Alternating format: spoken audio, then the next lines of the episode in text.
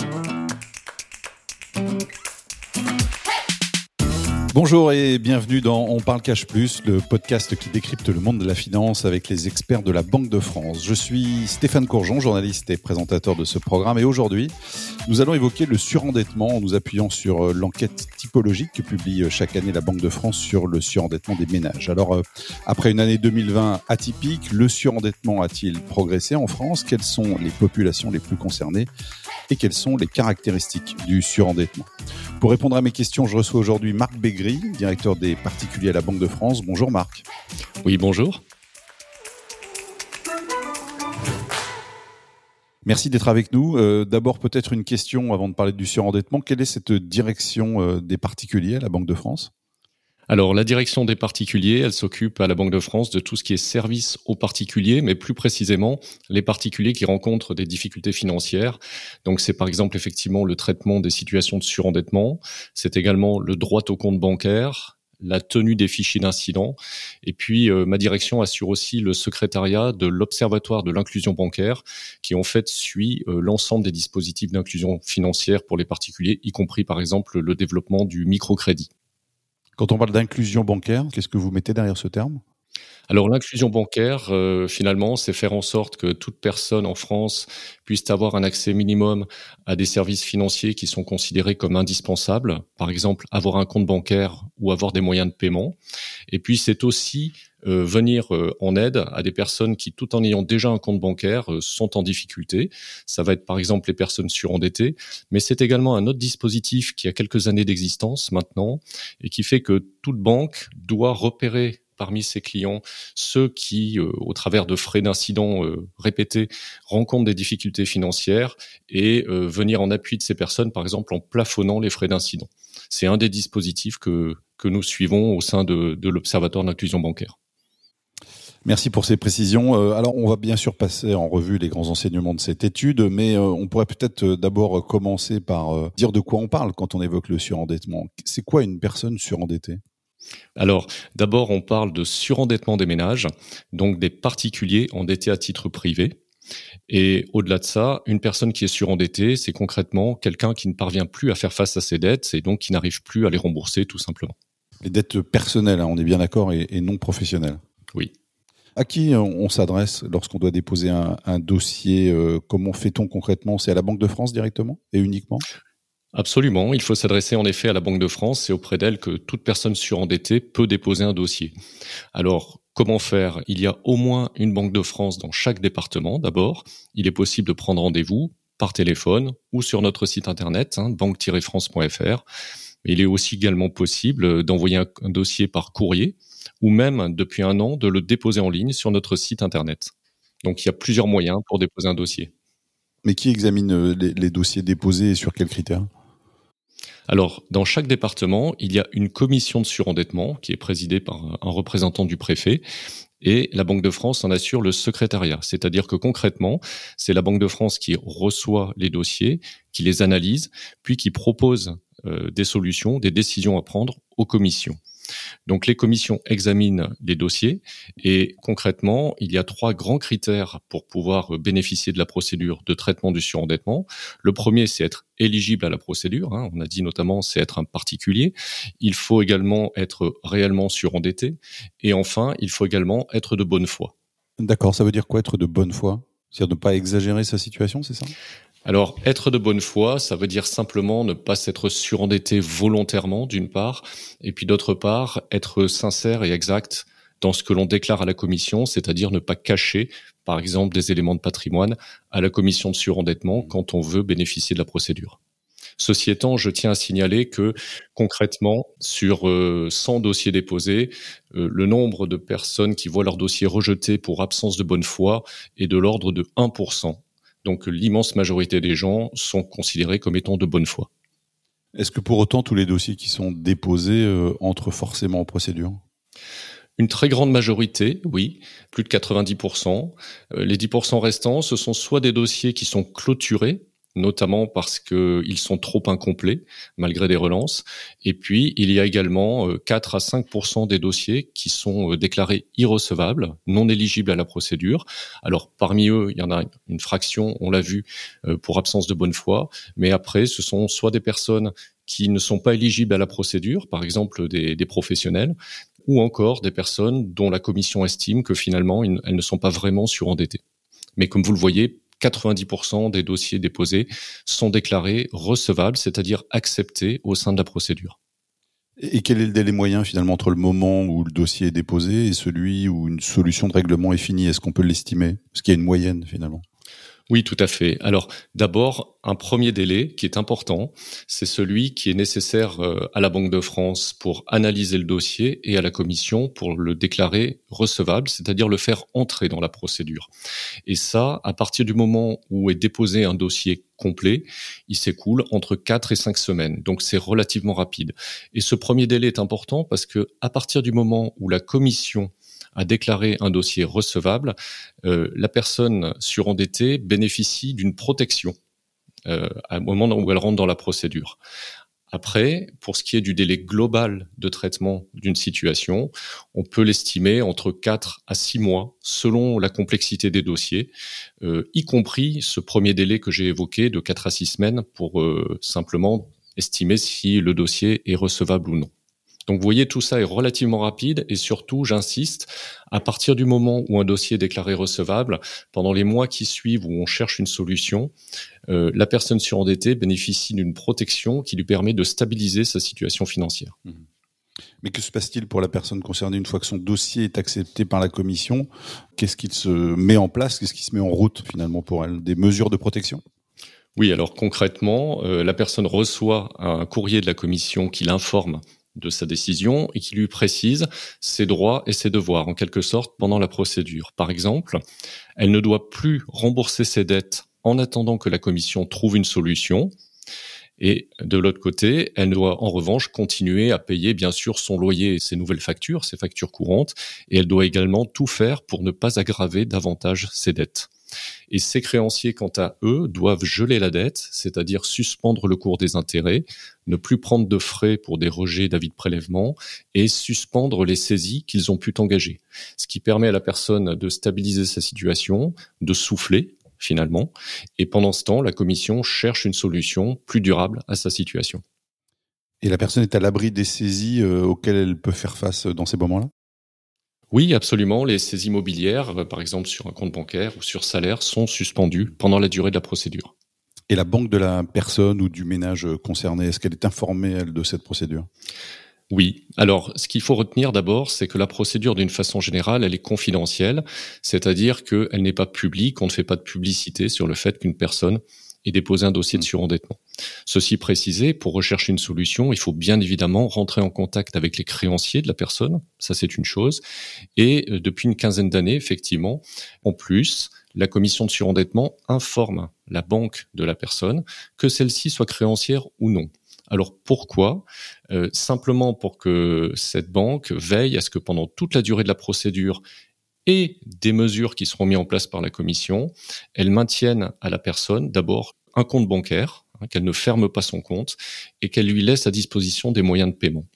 Euh, l'objectif, c'est que pendant euh, le temps où la personne va se désendetter, où on va mettre en place des solutions concrètes pour la sortir de sa situation de surendettement, elle conserve un compte bancaire et des moyens de paiement pour pouvoir d'une part fonctionner tous les jours dans la vie quotidienne, et puis évidemment pour mettre en place les mesures de remboursement qui seront euh, proposées par la Commission. Et puis, dernière chose, la banque va également plafonner les frais d'incident de la personne à partir du moment où elle sera informée que celle-ci a déposé un dossier de surendettement. Donc c'est vraiment protecteur. Alors Marc, venons-en à cette étude annuelle de la Banque de France. Compte tenu de la, crise sanitaire, évidemment, on, pouvait s'attendre à une hausse du, du nombre de dossiers. Est-ce que c'est le cas finalement? Eh bien non, en fait, nous nous attendions effectivement plutôt à une remontée des dossiers suite à la pandémie et à la mise à l'arrêt de pans entiers de l'économie. Et les prévisions économiques faisaient état fin 2020 d'une remontée du chômage, mais finalement, cela ne s'est pas produit. Et l'économie française s'est bien rétablie, de sorte que le nombre de dossiers a repris sa tendance à la baisse qui était observée depuis 2014-2015. Mmh. Mais il faut préciser que l'année de référence précédente, c'est bien 2019 et non 2020. Oui, absolument, car 2020 était une année trop atypique. Il y a eu très peu de dossiers déposés pendant le premier confinement, ce qui rend les chiffres de cette année-là trop spécifiques et par conséquence, nous préférons comparer 2021 à 2019. Alors 2019, on avait effectivement, vous le disiez, enregistré une baisse et, cette tendance, elle est d'ailleurs euh, très sensible depuis 2014. Comment vous, vous l'expliquez? Est-ce qu'il y a des explications d'ailleurs euh, rationnelles? Alors, nous observons effectivement depuis 2014-2015 une, diminution tendancielle du nombre de dossiers de surendettement. Hein. Pour euh, mémoire, nous avions enregistré plus de 230 000 dossiers déposés en 2014 et nous en avons eu 120 000 l'an passé. Donc, on est quasiment une division par deux. Euh, les explications principales nous paraissent les suivantes. D'abord, sur cette période, il y a eu une lente décrue du chômage, hein, ce qui produit vraisemblablement un effet sur le surendettement. Ensuite, il y a eu à partir de 2010 un meilleur encadrement du crédit à la consommation, en particulier des crédits renouvelables, et nous le verrons tout à l'heure dans, dans la structure de l'endettement des dossiers. Il y a également eu des évolutions de la procédure de surendettement et le fait que les commissions n'hésitent pas à mettre en place des solutions euh, fortes, y compris des effacements de dettes, quand la situation de la personne paraît trop difficile. Et ceci a eu un effet, c'est de diminuer le nombre de redépôts de dossiers de surendettement. Un redépôt, ce sont les dossiers qui sont déposés par des personnes qui avaient déjà déposé une première fois un dossier de surendettement par le passé.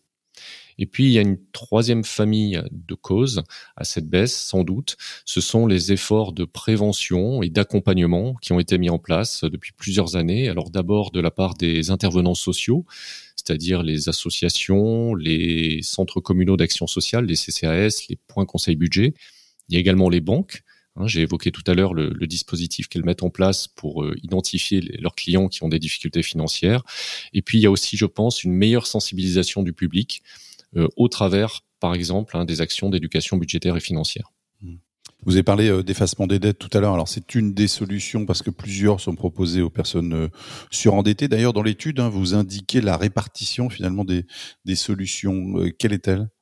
Alors, à grands traits, hein, par rapport à l'ensemble des dossiers déposés, on a vu qu'il y en avait une dizaine de pourcents qui soit étaient déclarés irrecevables, soit étaient trop incomplets. Sur ce mmh. restant, on peut dire qu'il y a environ 40% des dossiers qui font l'objet d'une mesure de rétablissement personnel, c'est-à-dire euh, d'un effacement des dettes, et 50% qui bénéficient d'une mesure de réaménagement, c'est-à-dire que pour toute ou partie des dettes, on met en place euh, un réétalement, une réduction des taux d'intérêt et quand c'est nécessaire, un moratoire.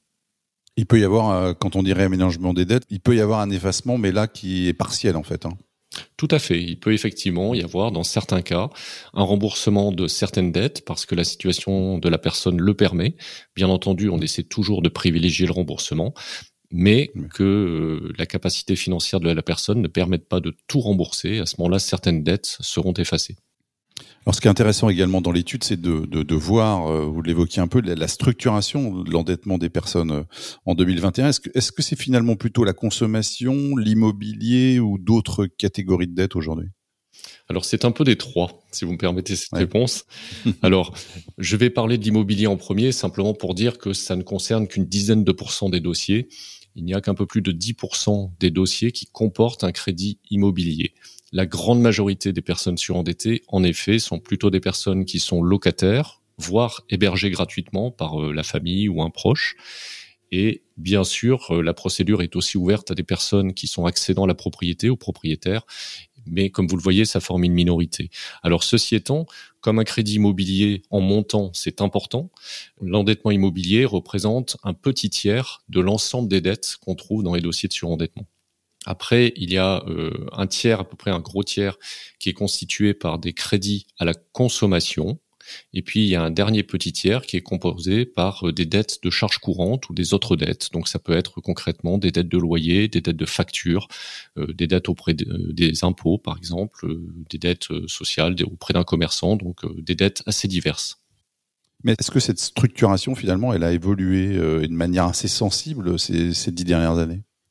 Oui, ce que l'on peut dire, c'est que les dettes de crédit, même si elles restent majoritaires, ont vu leur part diminuer, en particulier les crédits à la consommation, qui sont moins présents, même s'ils restent euh, visibles dans la plupart des dossiers. Et à contrario, il y a eu une progression des dettes de charges courantes et des autres dettes diverses. Oui, on a longtemps dit effectivement que les crédits renouvelables, ça représentait une partie importante du surendettement. Visiblement, c'est un peu moins vrai. Oui, on peut y voir là les effets euh, de la régulation qui a été mise en place euh, depuis le début des années 2010, hein, loi Lagarde en particulier, mmh. Mmh. avec effectivement euh, des règles qui sont venues assainir la distribution de, de crédits renouvelables. Et aujourd'hui, même si on en trouve encore dans les dossiers de surendettement, on en trouve beaucoup moins que l'on en trouvait il y a une dizaine d'années. On trouve davantage des prêts personnels, qui sont donc des prêts amortissables, qui sont plus facilement pilotables par les personnes. Mmh. Et puis encore une fois, de façon générale, un peu moins de crédit à la consommation et un peu plus de dettes de charges courantes, euh, de dettes de la vie courante. Mmh. Le nombre de personnes a baissé, on l'a bien compris, mais est-ce que finalement le montant de l'endettement moyen, lui, euh, a suivi également cette tendance? Alors l'endettement moyen sur une dizaine d'années reste relativement stable, hein, entre 25 et 30 000 euros à peu près par dossier. Ce qui tend à diminuer en revanche, c'est euh, l'endettement médian. Alors pardon pour cette petite distinction statistique. Euh, l'endettement médian, c'est le niveau euh, qui fait que en dessous vous avez euh, la moitié des dossiers et la moitié au-dessus.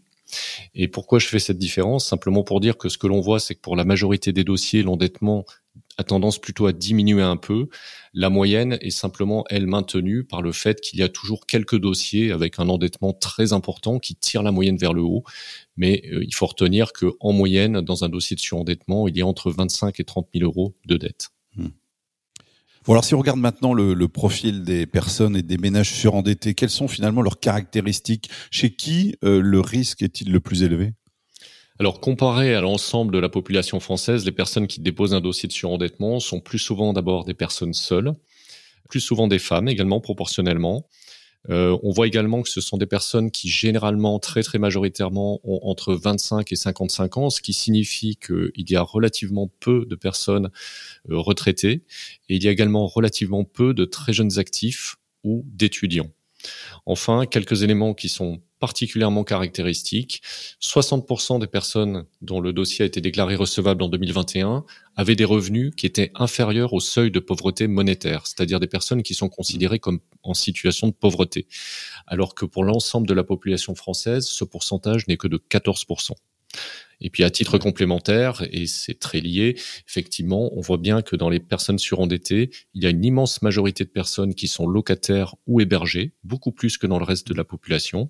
Et puis ce sont des personnes qui, bien entendu, à part euh, la dizaine de pourcents de dossiers qui comportent un bien immobilier, sont des personnes qui n'ont quasiment aucun patrimoine. Beaucoup de familles monoparentales. Hein. Absolument.